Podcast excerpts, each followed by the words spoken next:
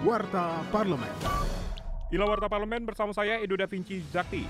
Ketua DPR RI Puan Maharani menyatakan akan mengakomodir semua aspirasi para pengunjuk rasa dan masyarakat terkait kebijakan kenaikan bahan bakar minyak atau BBM melalui komisi-komisi untuk dibicarakan dengan pemerintah. Menurut politisi praksi PD Perjuangan itu, permasalahan kenaikan harga BBM menjadi salah satu perhatian DPR RI karena jangan sampai penyesuaian harga BBM yang dilakukan pemerintah membuat rakyat menjadi lebih menderita dan sengsara.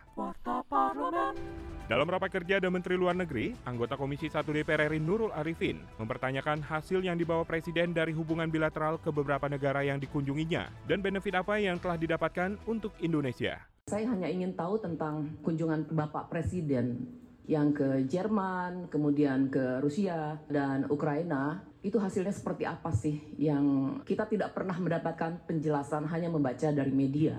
Apa yang kita dapatkan? Dan juga terakhir Bapak Presiden ini berkunjung ke Cina, kemudian ke Korea Selatan dan ke Jepang. Nah, sekali lagi Bu, mungkin apa yang tidak disampaikan di media, mungkin kami boleh mengetahui kira-kira apa sih yang benefit untuk Indonesia, kemudian mungkin juga ada apa investasi baru ataupun perkembangan politik baru. Informasi lebih lanjut kunjungi laman dpr.go.id. Anggota Komisi 6 DPR RI Subardi berpendapat keberadaan koperasi sebagai badan usaha yang mampu meningkatkan perekonomian perlu pengawasan ketat oleh negara, apalagi bermunculan koperasi-koperasi nakal. Politisi Praksi Nasdem itu mengatakan koperasi nakal yang bermunculan dengan menawarkan investasi palsu kepada masyarakat sudah sangat meresahkan. Untuk itu Subardi mendesak Kemenkop UKM melakukan pengawasan yang masif dengan melakukan pendampingan dan pembinaan serta evaluasi secara rutin Demikian Warta Parlemen Produksi TVR Parlemen Referensi Indonesia.